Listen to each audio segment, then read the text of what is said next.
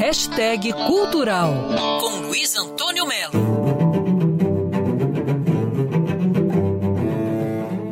De Niterói para o Mundo, neste domingo, 5 da tarde, no Teatro Oscar Niemeyer, os irmãos gêmeos do Duo Santoro comemoram 30 anos de carreira num concerto com transmissão pelo Facebook e também pelo site do Teatro Oscar Niemeyer. Paulo e Ricardo Santoro são integrantes também da Orquestra Sinfônica Brasileira e da Orquestra Sinfônica da UFRJ.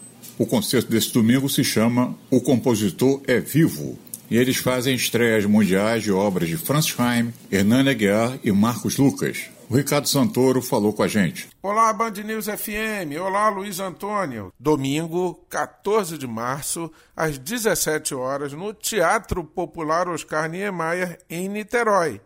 Porém, como não podemos ter a presença do público, vocês podem acessar a página do Facebook do Duo Santoro e também a página do Facebook do teatro para assistirem ao vivo ao nosso concerto.